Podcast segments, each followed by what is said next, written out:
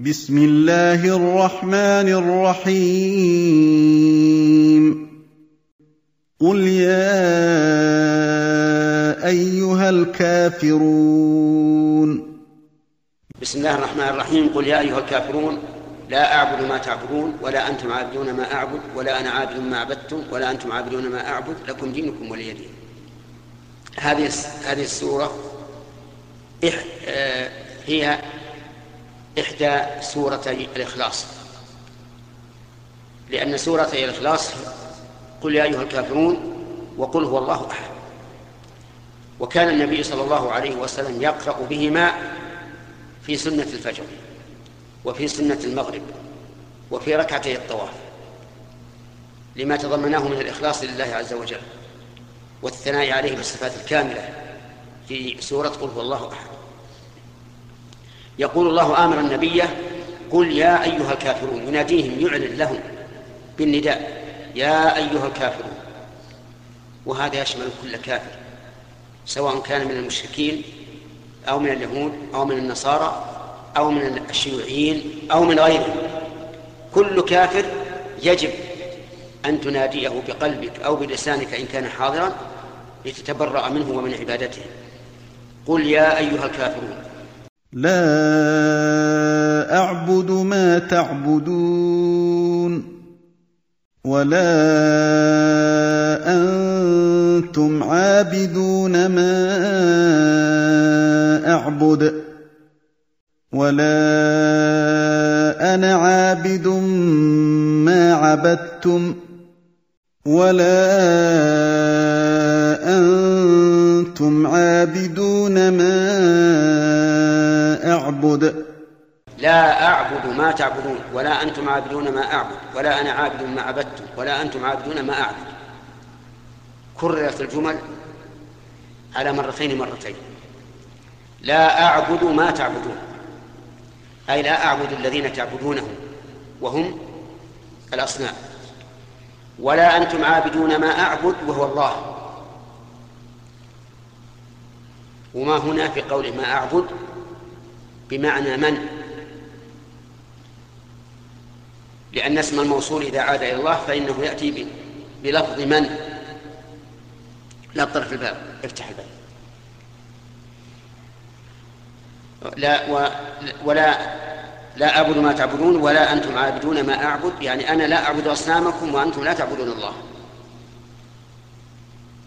ولا أنا عابد ما عبدتم ولا أنتم عابدون ما أعبد. الآن يظن الظان أن هذه مكررة للتوكيد وليس كذلك لأن الصيغة مختلفة لا أعبد ما تعبدون. هذا فعل أو أو اسم؟ سؤال. نعم. لا أعبد ما تعبدون. فعل. ولا أنا عابد ما عبدتم ولا أنتم عابدون ما أعبد. عابد وعابدون. نعم. اسم. والتوكيد لا بد أن يكون الجملة الثانية كالأولى. إذن القول بأن بأنه كر للتوكيد ضعيف. إذن لماذا هذا هذا التكرار؟ قال بعض العلماء لا أعبد ما تعبدون الآن ولا أنا عابد ما عبدتم في المستقبل. هذا قول.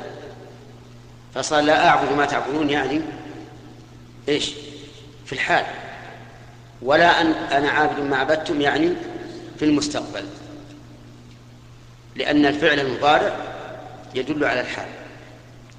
واسم الفاعل يدل على الاستقبال. بدليل أنه عمل.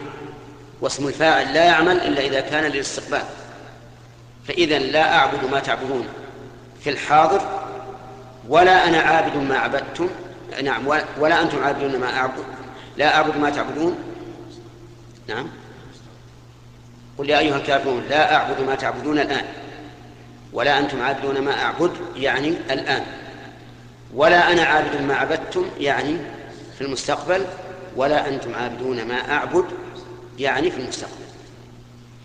لكن أورد على هذا القول أورد إيراد. كيف قال ولا أنتم عابدون ما أعبد مع أنهم قد يؤمنون؟ فيعبدون الله.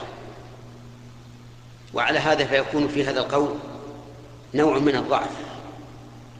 أجاب أجابوا عن ذلك بأن قوله ولا أنتم عابدون ما أعبد يخاطب المشركين الذين الذين علم الله تعالى أنهم لن يؤمنوا. فيكون الخطاب ليس عاما. وهذا مما يضعف القول. بعض الشيء. فعندنا الآن آه، قولان الأول أنها توكيد والثاني أنها إيش؟ في المستقبل. القول الثالث لا أعبد ما تعبدون أي لا أعبد الأصنام التي تعبدونها ولا أنتم عابدون ما أعبد أي لا تعبدون الله. ولا أنا عابد ما عبدتم ولا أنتم عابدون ما أعبد أي في العبادة. يعني ليست عبادتي كعبادتكم ولا عبادتكم كعبادتي. فيكون هذا نفي للفعل لا للمفعول له. يعني ليس نفيا للمعبود ولكنه نفي للعبادة. أي لا أعبد كعبادتكم ولا تعبدون أنتم كعبادتي لأن عبادتي خالصة لله وعبادتكم عبادة الشرك. الأقوال الآن كم؟ ثلاثة. القول الرابع. اختاره شيخ الإسلام ابن تيمية رحمه الله. أن قوله لا أعبد ما تعبدون ولا أنتم عابدون ما أعبد هذا الفعل. فوافق القول الأول في هذه الجملة. ولا أنا عابد ما عبدتم ولا أنتم عابدون ما أعبد أي في القبول. بمعنى ولن أقبل. لن أقبل غير عبادتي ولن أقبل عبادتكم وأنتم كذلك لن تقبلوا. فتكون الجملة, الجملة الأولى عائدة على الفعل والجملة الثانية عائدة على القبول والرضا. يعني لا أعبده ولا أرضى به. وأنتم كذلك لا تعبدون الله ولا ترضون بعبادته. وهذا القول إذا تأملته لا يرد عليه شيء. لا يرد عليه شيء من الاعتراضات السابقة فيكون قولا حسنا جيدا. ومن هنا نأخذ أن القرآن الكريم ليس فيه شيء مكرر لغير فائدة إطلاقا. ليس فيه شيء مكرر إلا وله فائدة. لأننا لو قلنا إن في القرآن شيئا مكررا بدون فائدة لكان في القرآن ما هو لغو وهو منزه عن ذلك. وعلى هذا فالتكرار في سورة الرحمن ويل يومئذ للمكذبين وفي سورة المرسلات نعم فالتكرار في سورة الرحمن فبأي آلاء ربكما تكذبان؟ وفي سورة المرسلات ويل يومئذ للمكذبين. ليس ليس لا فائدة بل هو تكرار لفائدة عظيمة. وهي أن كل آية مما بين هذه الآية المكررة فإنها تشتمل على نعم عظيمة وآلاء جسيمة. ثم إن فيها من من من الفائدة اللفظية تنبيه المخاطب حيث يكرر عليه بأي آلاء ربكما تكذبان ويكرر عليه ويل يومئذ للمكذبين. لكم دينكم ولي دين ثم قال عز وجل لكم دينكم ولي دين لكم دينكم الذي أنتم عليه وتدينون به ولي, ولي, ولي ديني فأنا بريء من دينكم وأنتم بريئون من ديني قال بعض أهل العلم وهذه السورة نزلت قبل فرض الجهاد. لأنه بعد الجهاد لا يقر الكافر على دينه إلا بالجزية إن كان من أهل الكتاب وعلى القول الراجح أو من غيره. ولكن الصحيح أنها لا تنافي الأمر بالجهاد. حتى نقول إنها منسوخة بل هي باقية ويجب أن نتبرأ من دين اليهود والنصارى والمشركين في كل وقت وحين.